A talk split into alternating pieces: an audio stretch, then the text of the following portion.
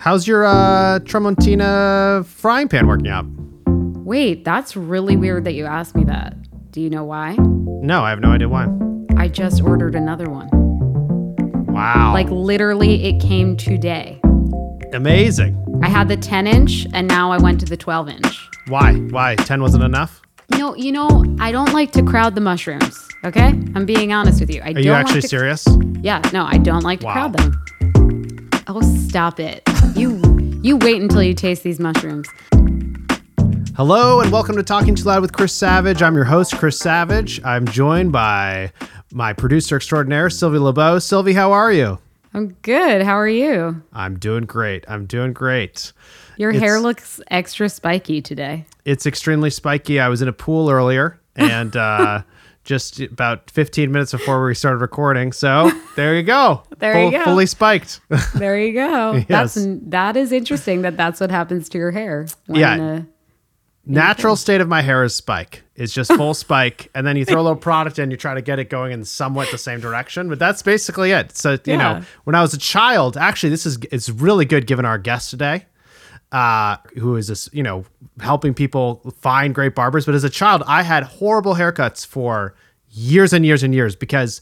Uh, my hair just wants to spike straight up, and my mom thought it'd be a good idea to comb it over, uh, and so it was just like an absolute mess. It just looked like a floppy, crazy mess of hair. Just abs and it's it wasn't until high school, like mid high school, that I cut it all off and I was like, oh, it's actually embracing the spike is what I should do. wow, wow, wow, wow. I have I have many questions and images running through my head.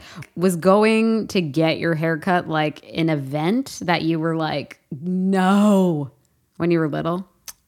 Uh yes. I didn't want to go. No. Of course I didn't want to go. That sounded horrible. And I think I, you know, the doctor you get like a lollipop or something. That's what I Yeah. used to that's what I used to get. And no, no lollipop at the haircut place. I went to the same place where my dad got his haircut and uh, they didn't care about children. So it was just like in and out. You know, it was literally like talking to me about the news. It just it was just it was it was senseless. I I I I see the sad kid. I see the sad kid. Um, what's got you talking too loud though? What, what's going on with you? Let's see. Um, you know, spending a lot of time playing Nintendo Switch with Zoe, my five year old, which is so fun. And um, we got Mario Kart, which she barely can play. and which is like both like great and heartwarming that she can barely play it, but um, also just like I want her to get really good.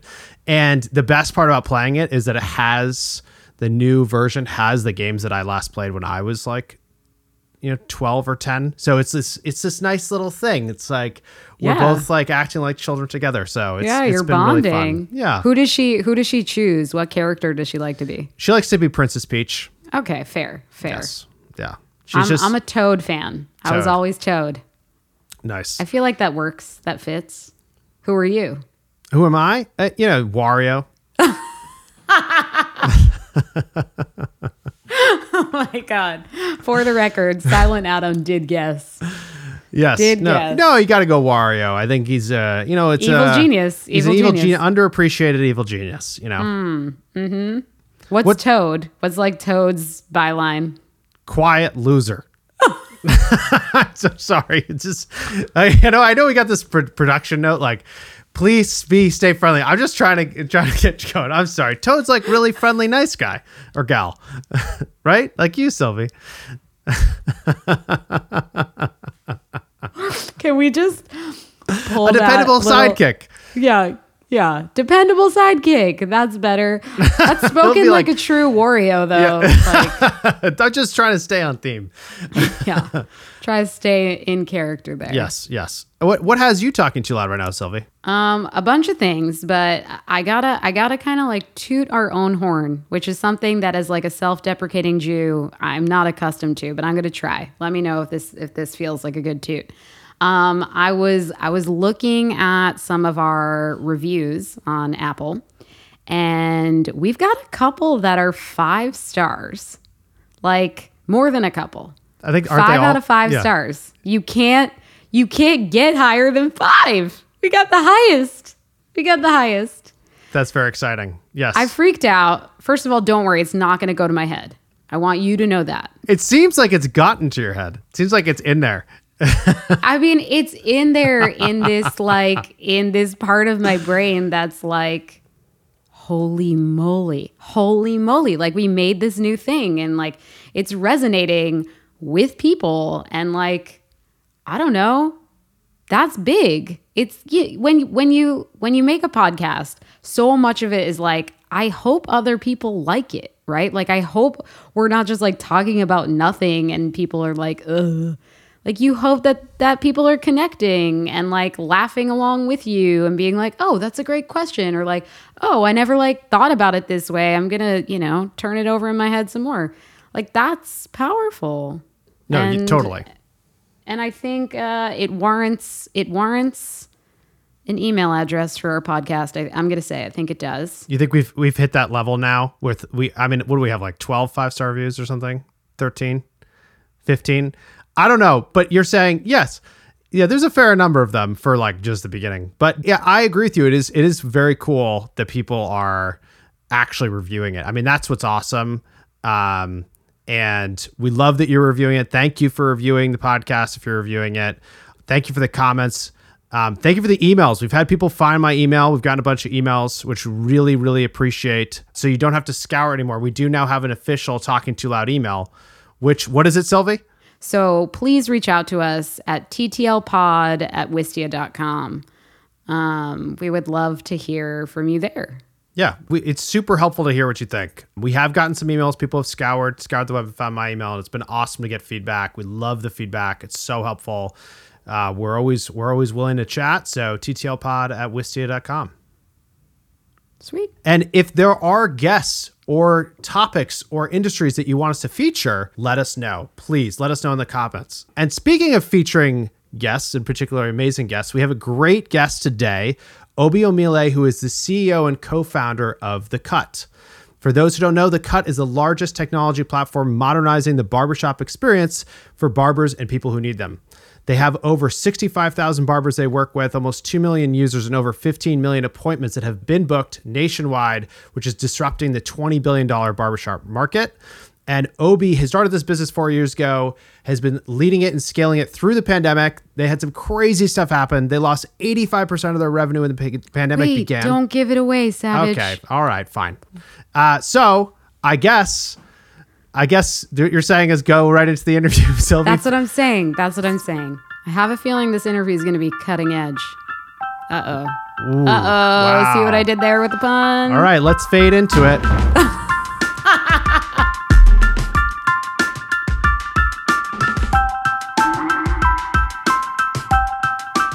Obi, welcome to Talking Too Loud. How are you today?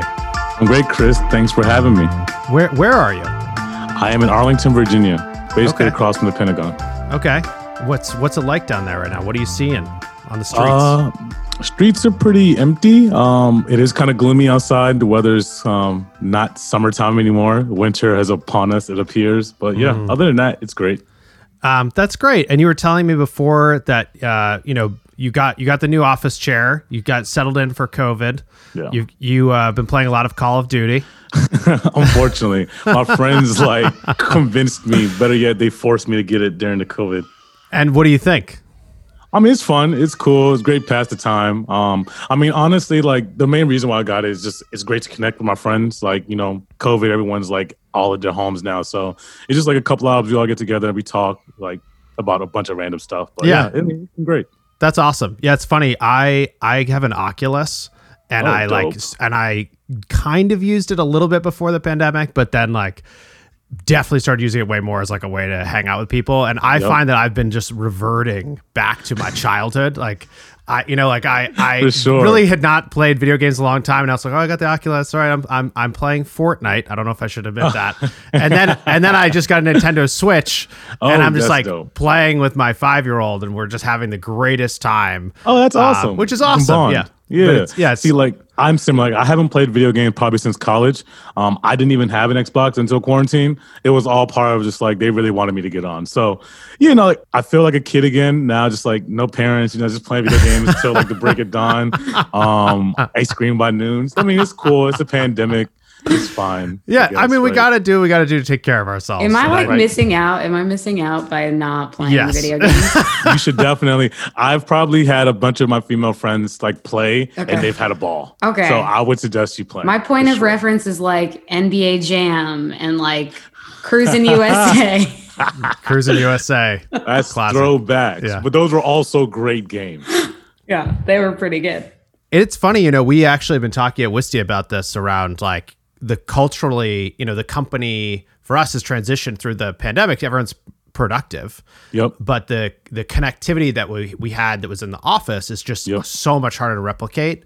Exactly. if you're trying to do the same things. And so now we're trying to add more things in that are specifically online digital first. And what really that's just like a complicated way of saying like, well, should we be playing video games? Should we be listening to music together? Like Yep. what are the things that we should be doing? And it's interesting how we all it's actually I would not even I didn't even realize this till just now, but it's like of course in our own lives we're playing video games with each other and reverting back because that's the way to connect. So Yep. maybe that actually should come to work. It's a funny it's a funny time.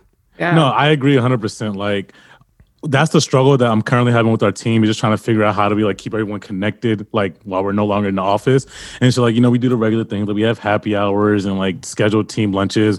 But like I'm still trying to think of like creative ways that we could all connect. Like I know what was it I think Netflix released like the like the group watch where like everyone could Yeah. watch a show together. So yeah I don't know maybe we do something like that. But yeah no I feel like I don't know not not everyone likes to play video games. So I can't resort to that but yeah No, I'm still trying I- to figure out what it what it could be I, Yeah, I think you I need, think like, a group pockets of- watch. I'm into a group watch. That could be cool. watch?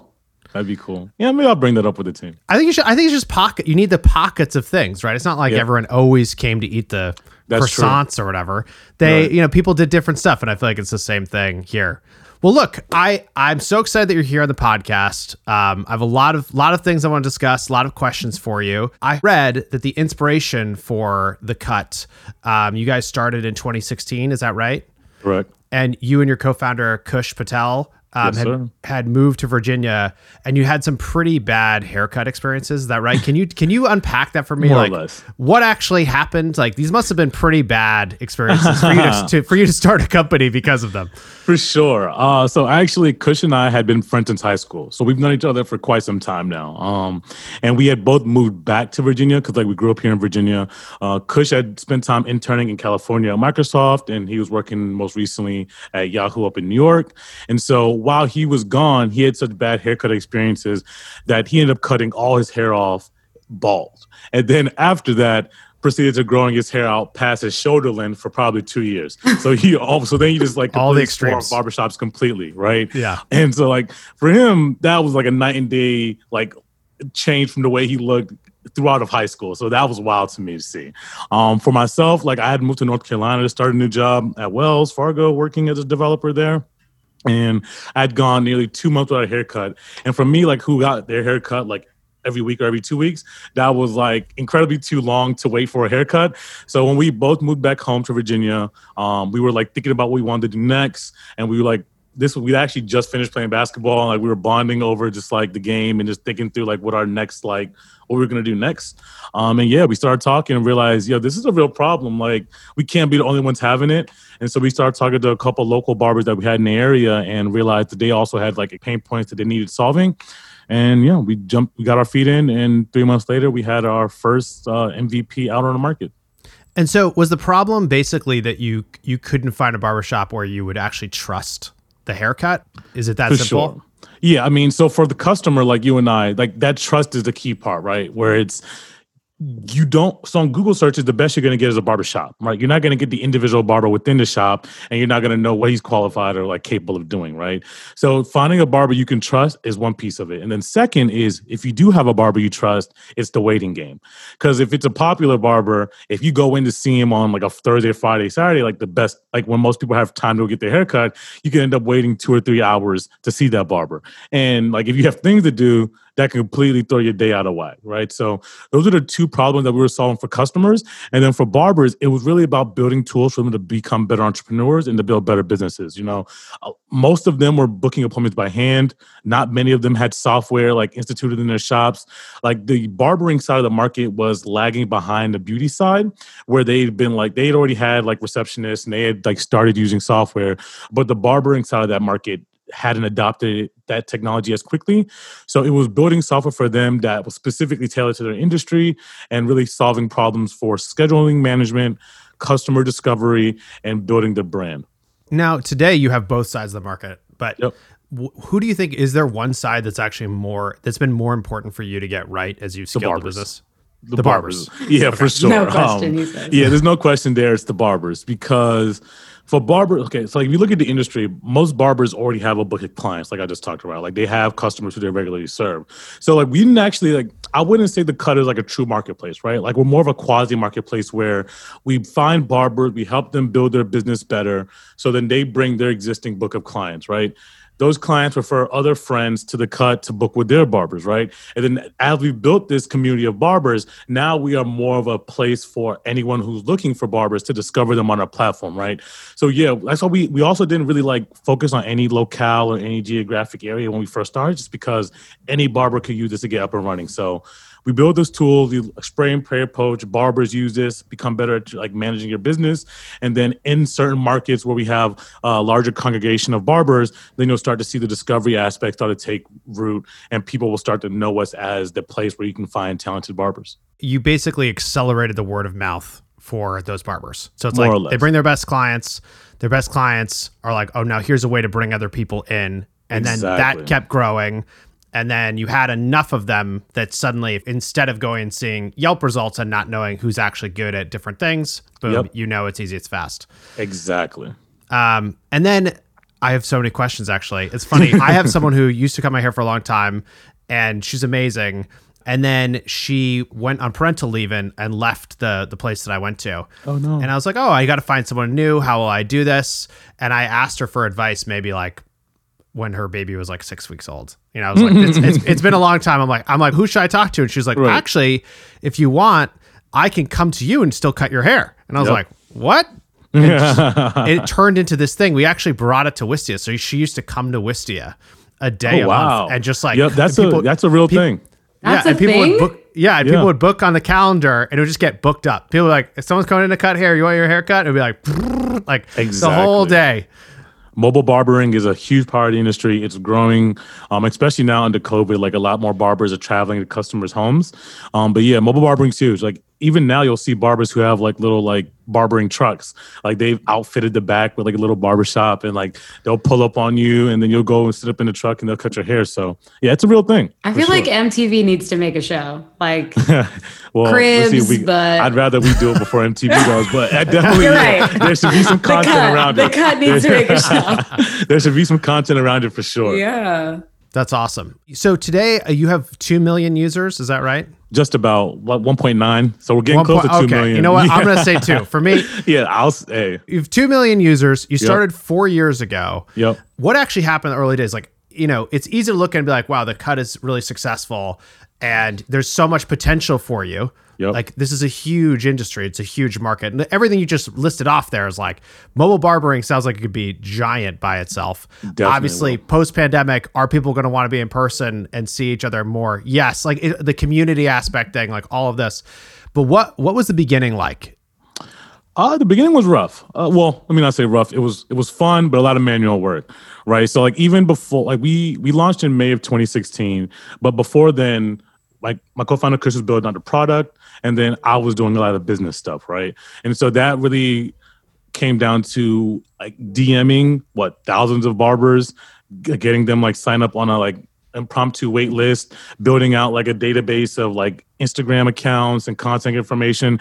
So I think before we launched, we had about ten thousand barbers contact information that we wish that we eventually we reached out to once like the product was live and ready. So that was the early days. Um, sending a lot of DMs, you know, shoot your shot. I was DMing almost every single barber I come across on Instagram. Have you heard of the cut? Check us out. We're a super new tool that'll help you build your business more effectively.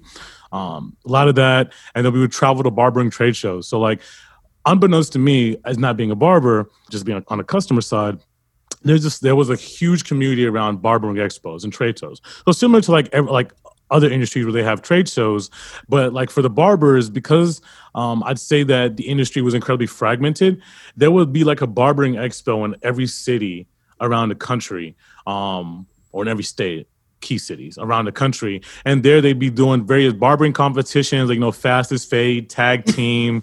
um, they'd be like, uh, you could buy products. And so there's like this whole underground community of like barbering expos that we would end up traveling to, getting to meet barbers face to face, really getting the product in front of them on a first hand experience. So yeah, we spent a lot of time in those early days, like talking to barbers one on one, really trying to build that community and trust with them for the platform because we didn't have that credibility as being barbers, but we understood their problem. We were really trying to get them to understand that, hey, we're here to serve you guys. So when you were starting to scale and going to all these events and meeting folks, like was there a lot of competition or had you found something that was more untapped?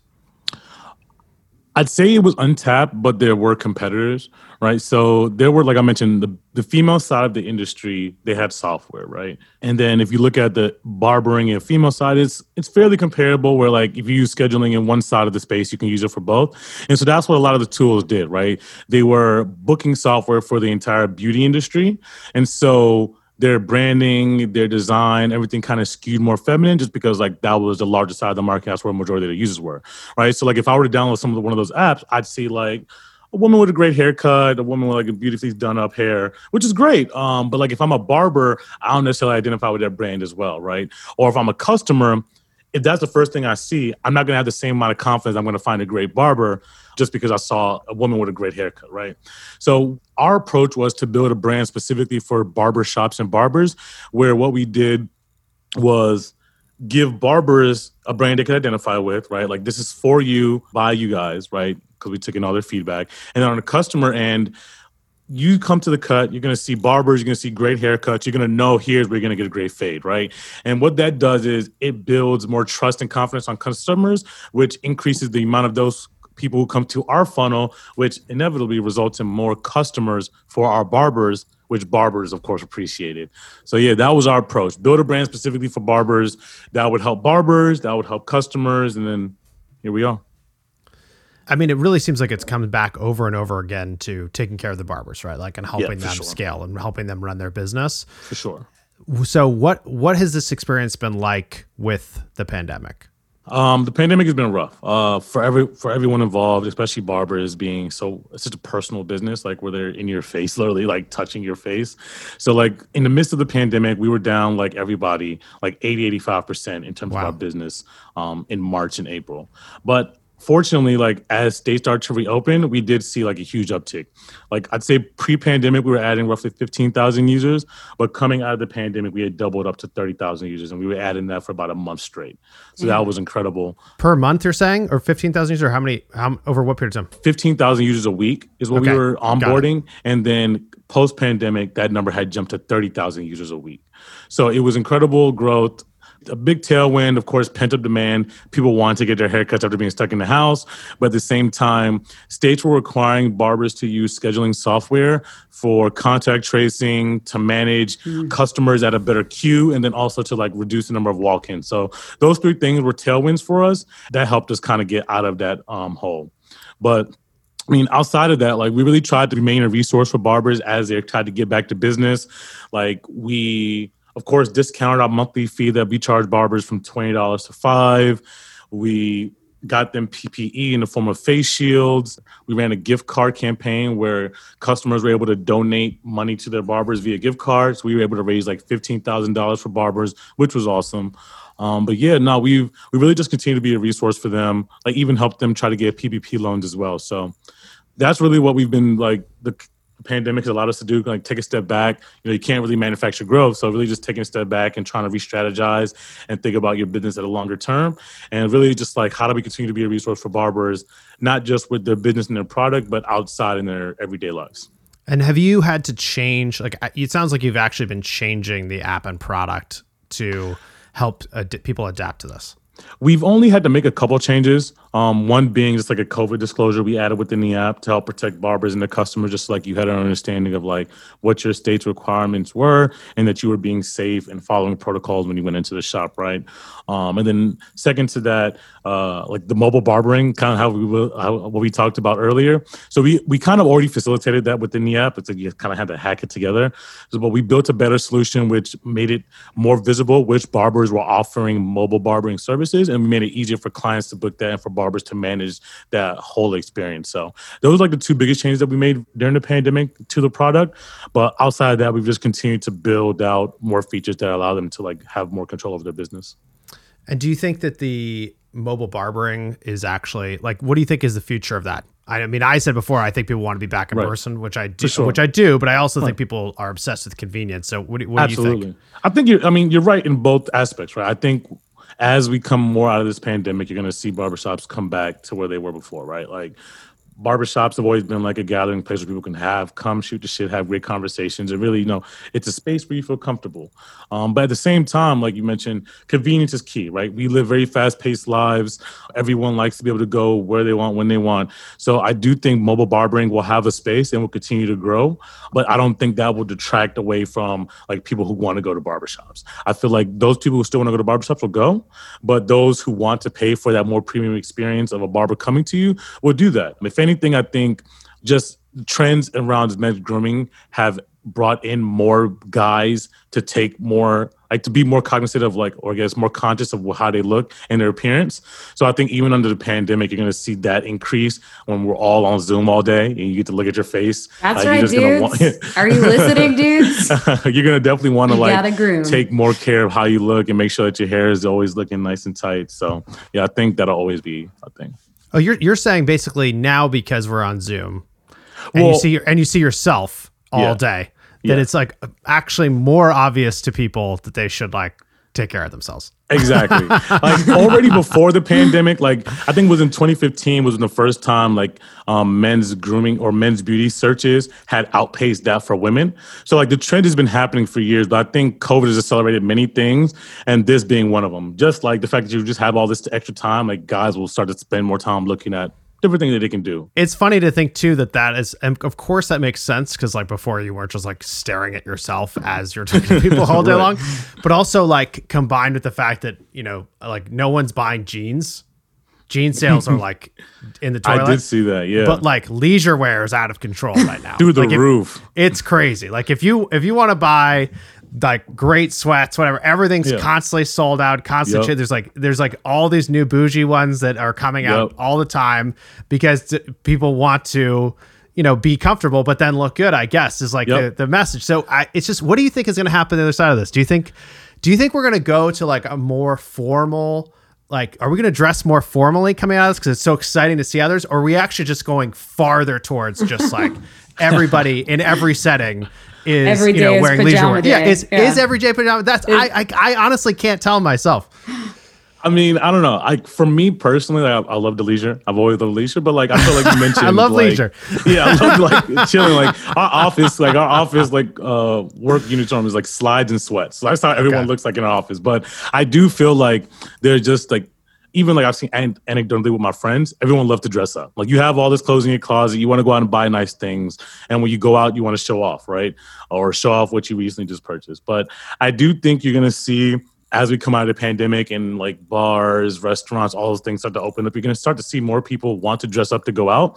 But for sure, when you're at, when you're hanging out at home, like people are spending a lot more time at home, especially like working from home, I, you will definitely see an uptick in sales of sweats and other leisure apparel, just because like we only care about face up at this point or chest up. Yeah. We're gonna have some Yeah. really nice new shirts that are coming out of this pandemic. Yeah, there. I was also there's a. Uh, I was reading another study that basically said that if you get quote like dressed up for work, that people are some people are more productive.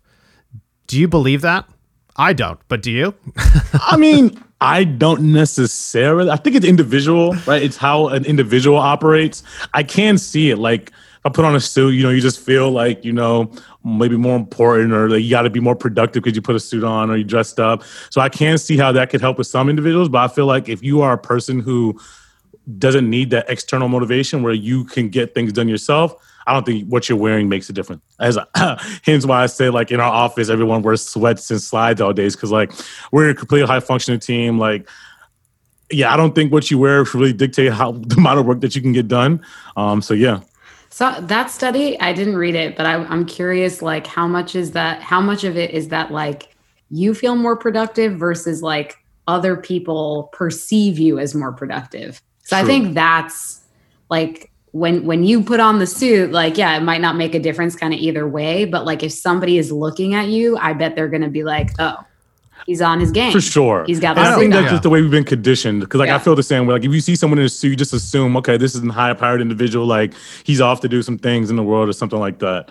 For sure. But like I don't necessarily think that'll make sure that that correlates with the amount of output a Yeah. person can do could have. Well, it's just I, it's funny because when when you say that, what I think to myself is like, well, I'm currently in it, as you can see, recording in a bedroom, and if I was wearing a suit right now, I think you'd think I'm an absolute joke. You'd be like, what? is this guy pretending? Like, what's he doing? Like, he- there's obviously Right. Is this a child's room? Yes. Like, it's it's it's just like a funny.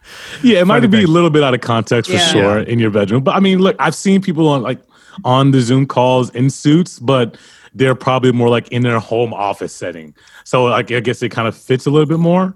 Um, and then also I feel like those people are wearing suits because of their jobs and like it's the perception, like you mentioned, um, Sylvie, around wearing a suit. Like if you're not wearing a suit in this job, I feel like I should not trust you, right? I feel like there's a perception with certain roles, especially like in finance and things like that. Like if you don't have a suit on, like there's a little bit lack of trust in that. But yeah.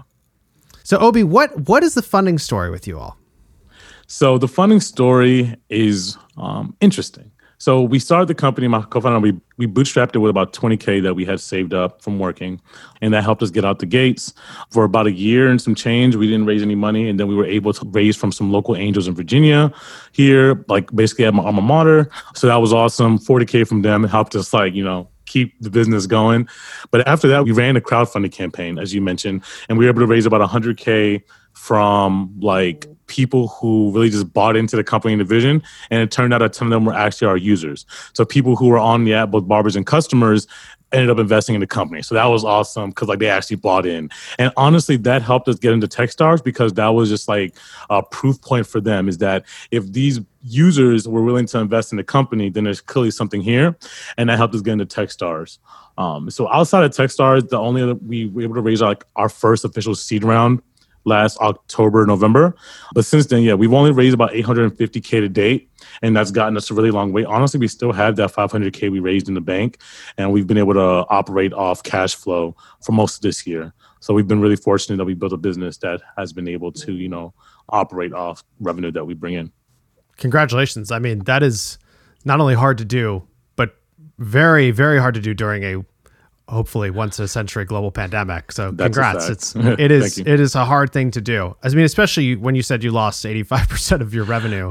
Yeah, Uh, it was nuts. Um, I'm not gonna lie to you, but like I said, it came back strong. So we're, I definitely think we're in a position, incredibly fortunate that we are able to still operate like the way we are. But yeah, nah, it's been, it's been a godsend for sure.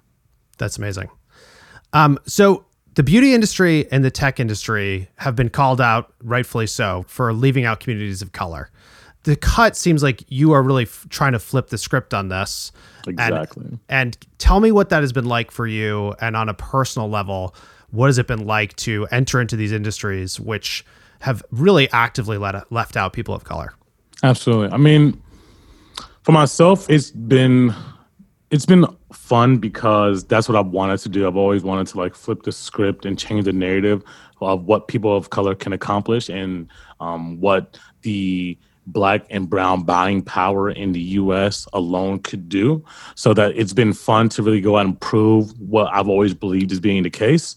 So yeah, I mean, talking to investors, talking to potential partners, like really like trying to get them to understand that this is a business that really like has merit and that it's just not like some you know back channel mom and pop there's not much money in the business. Like there's a narrative out there around barbershops and that there's not really any money in the business. And so like when we talk to investors like that's just one of the biggest things that they it's hard for them to get the hurdle for them to get over. And they don't they don't think people are willing to pay for this service um, they don't think that there's longevity in the fact that they expect most barbers will churn, that they're just going to go back to doing what they were doing before. And so, yeah, I mean, I feel like, like I said, it's been fun to prove where we went wrong. Um, and then, like, what I've also started to see at the same time is not just us in the technical side of the business, I've started to see a lot more. Um, people of color creating beauty products and that's been awesome too because i've loved to see people of color really start to like take root in a lot of these industries and get their products out to the forefront I think, you know, when you talk about the funding, I mean, there's definitely a, a lot of examples of it being harder to raise money. And in particular, because people don't understand the problems that are being solved, right? Exactly. Like if there's just a bunch of white people who are not going to those barbershops and don't understand how they work and don't understand Right. the community, then it's harder for them to invest. What advice would you give to those like white funders Yep. who don't understand these markets and actively want to be a part of Yep. changing, you know, who's getting funded, funding more people of color, adding more diverse voices on every front. What advice would you give to them based on your experience? For sure. And like I definitely attest to that, just talking to investors and trying to get them to understand that people got their hair cut weekly. Because for many of them, that was just a mind blow. They did not fathom, they could not fathom that people would go to the barbershop that often. But yeah, I mean, my suggestion I've actually given to some like VCs that I've been speaking to is around you just got to be more open and trusting, right? Like even if you don't get it, like I, I think a lot of people revert to like bias or kind of what they know and kind of staying within their wheelhouse, right? And so if that even if that may be kind of the approach you want to take, and that like it's harder for you to get out of that, then enlist people within your ranks who you trust, right? Like scout programs, right? Hire people of color who have better understanding and context, who can go out and find these companies, right? Because one, they're already going to have a network of founders probably that they know that would fit in that mold, and then they have a better understanding of what the opportunity could be. And then for them, it's like they can bridge that gap for you, right? So my biggest suggestion has always been like really enlist scouts to go out and do the work for you if you can't, and just trust those scouts that will find these businesses and really giving them the free reign to make those decisions. One of the things that makes me think about also is like the challenge of not having as much access to capital or having not pe- people not understand your business. I think often actually ironically results in stronger businesses sometimes. Yep. And and like when you talk about your story, uh, you know, it's it's remarkable to me that you've not raised that much money. You've gotten this business incredibly far. You've been growing off of cash flow throughout the, the the year of pandemic. I mean, Yeah. you should be really proud. Thank you. Um, and it's also I it always boggles my mind because I'm like, this is the type of business that people should want to fund. Right. It's like it's so resilient and so strong and so well connected with the customer. Um, it's just it's mind blowing to me. We're definitely seeing the inbound now for sure. That's oh, there you go. That's amazing. That's amazing. Yeah. And what's next for you? What what do you think is coming next for for you, and what's coming next for the cut? for the cut next for us is growth right like this year honestly was supposed to be like a big year of us figuring out growth at like a much larger scale and really how do we tap into barbers and customers all around the country pandemic rules apply so we couldn't really do that um, so that'll be what next year is all about really like building a ubiquitous brand with barbershops similar to how uber is for ride sharing the cut will be any like if you think barbershops, I want you to think the cut, right? So we want to have that same type of feel, and that'll be what our plan is. Like we have features that we want to build out to help us get there. We definitely have like marketing campaigns planned out. But yeah, that'll be what 21 looks like for us. Really just like really building that national brand and then taking that overseas as well. Awesome. Yeah, it's it's funny because so we never raised venture capital at Wistia. We only ever raised we raised 1.4 million in angel money, um, and then and then scaled the business off of that. And there was a time when I thought we really wanted venture capital. I was like, because it seemed like the logical thing to do. Yep. And then if you know for different reasons it didn't make sense. Like we couldn't talk to the right people. The business got far enough along. We started to to like run under our own steam. And then what ended up happening is that uh, it sounds like similar to what your experience is. We started to realize that there's certain parts of this that we're doing really well, and there's certain parts of this that are really connected with customers. And like, do we actually need more funding to do that, or Yep. like, I or do we actually need time? You know, it was one of those funny things. And as we as the company scaled, we started to realize, wow, it isn't about funding. It's about it's literally about these customers. And yeah, if we ha- if the only way to serve the customer is to raise more money, uh, great, fine, go do it. But um, it it got us to a place where by the time we could re- easily raise money, we didn't want to, didn't have to. So I I'm excited for you, and I hope for you all that this the path, the things that you're figuring out in this moment are the things that help you scale Absolutely. um, and that by staying close to the customer you can really build something big and be in control of if you need if you want more funding or need more funding or whatever Absolutely. Thank you so much. And I agree. Like, I think we're in a similar situation where it's like, we've gone to the point now where a company is now more attractive and invest, investors want to invest because they clearly see cash flow, they see growth, right? But now it's like, do we want your money? Like, I don't necessarily need your money or does he just like to give away that equity because you weren't willing to give it to me before. But now that we've gotten to like a place where the business is needed, what really is the value that you're offering to me outside of cash? Because like every there's so many places to get money from now, um, especially like now we're like investors are trying to really meet diversity quotas and what maybe have you. But like now when we talk to investors, if anything, we're really trying to understand what other value adds that you have. Like our biggest bottlenecks are hiring, right? It's really finding out finding talent. It's like really understanding what's coming next around the corner that we may not understand as first time founders, um, marketplace dynamics. So like if we're talking to investors, it's not so much about the money, it's more around what other intangibles can you offer that will definitely make an impact in the business beyond just the cash. Because like you said, we've got cash now. Cash is everywhere, but how really can you be helpful? Yeah, that sounds like you're thinking about it exactly the right way, and it's it is just so funny how it switches. That's why I'm like beaming so much as you say that, because yep. it just flips over, and you're like, oh, actually, yeah, oh, they all want to talk to me, cool, but like, do I actually need this? And you're like, nah, no. So then so. what do I do? And yeah. it's like it's very bizarre dance, but it is funny in my experience. I mean, we I met with so many different investors, yep and we didn't take their money. But I met a lot of great people. For sure. I got a lot of good intel. I got good advice. Um, so you know, enjoy it while it's while it's happening. For and sure. if there is someone who is that great value add, I can understand why you do it. But yep. So Obi, this show is called Talking Too Loud with Chris Savage. It's about it's about how I get excited and yeah. when I talk about I and talk too loud when I'm talking about like as you can tell. He's yeah. so um, excited it, right now. Yeah, I'm very excited about about like people overcoming big challenges, yeah. about really interesting creative things. Um, the show is about like unlocking that part of me. What what gets you talking too loud?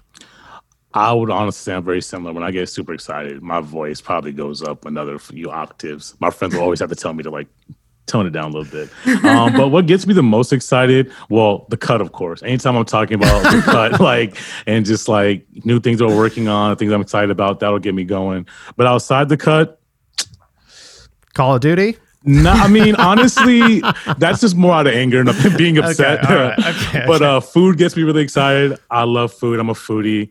Um, Are you cook? Yeah. Or? I've, I've started cooking a lot more into quarantine. I make some really fire wings. Um, so that gets me excited.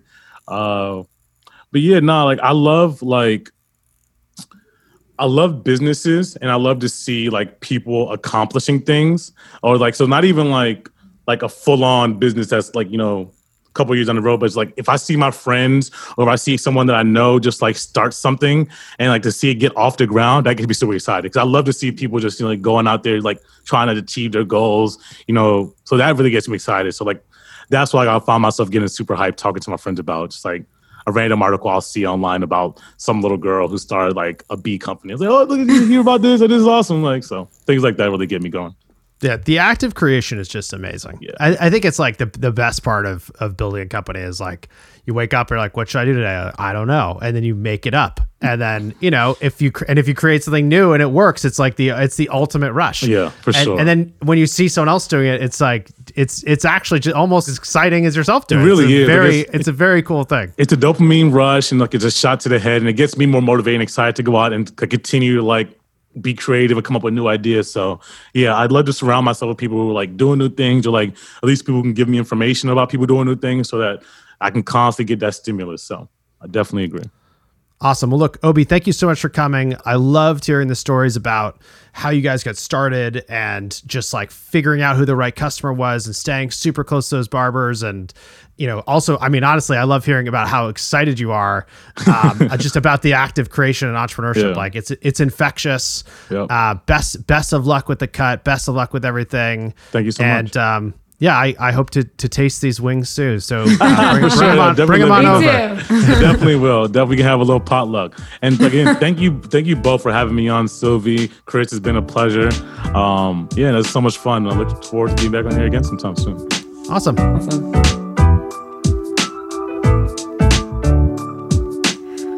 How was that for you? What'd you think? That was great. That was really fun. It was so fun to connect with somebody who is just so passionate about entrepreneurship and building businesses. And I think like hearing that story of, you know, how they've pivoted, stayed close to their customer, how they just everything about where they're going is is exciting and yeah, I wished him a lot of luck. I hope the cut turns into something really really huge. Yeah. I you, I think you said it to him, but like his his passion is like infectious. And just being so hype about the cut, being hype about other people like launching things, like that was it was just like very nice energy to be around. A part of the interview that I found really interesting is that they just like yeah, they were hurting during the pandemic, like losing 85% of their revenue, but they just like decided to double down and really reinvest in the barbers and like giving them PPE. Like that didn't even occur to me. Like that was I don't know. That just seemed like a huge move for them that they were just like, all right, like even while we're hurting, we're still going to let you know that we are here for you. We see you. We believe in you. Well, it's a story of technology actually helping small business, right? Yeah. I, mean, I think it's like we hear the opposite so much, and then it's very cool to hear about that exact thing and like staying close to those folks and helping people feel more confident, comfortable coming in to get a cut, or the mobile barbering stuff, which is very exciting. Yeah, Um, they you know, definitely need to make that show. I was like MTV. He was like, uh, no, I will be we doing will that. make Yeah. that. um, yeah. I also love that he was like, "Yes, I play Call of Duty. I hate it." No, it was more complicated than that. Oh, yes. It's just like, well, I want to be with my friends, but it makes me mad. And I was like, well, I, you know, I when I hear that, I think maybe you're not playing enough because you Like, got to play because it's play like harder. you got to play more. You got to gotta go. You got to go deeper in. You got to get your skills, and that, Yeah. that only takes like a, a level of commitment that's that's painful for those around you, but is is an important part of gaming. I think is to sacrifice part of yourself. I feel like it's time. Like I'm I'm I'm ready. I'm ready to be a gamer, a beginner gamer. Beginner gamer. Well, I guess I guess it's time for some Mario Kart. So uh, Yeah. obviously you'll be Toad, I'll be Wario, And, And, Zoe uh, will be Princess Peach. Zoe will be Princess Peach, and we'll make it happen. Let's go. See ya see you in the virtual world. I'll see you there. And tune in in two weeks uh, when the next episode of Talking Too Loud comes out. Please keep those reviews coming. Seriously, we really appreciate them. We re- appreciate the ratings too, but the reviews are the so helpful. And emails, feedback, ideas, questions at ttlpod at wistia.com. Have a great day, y'all. Keep it cool. I'm pressing stop.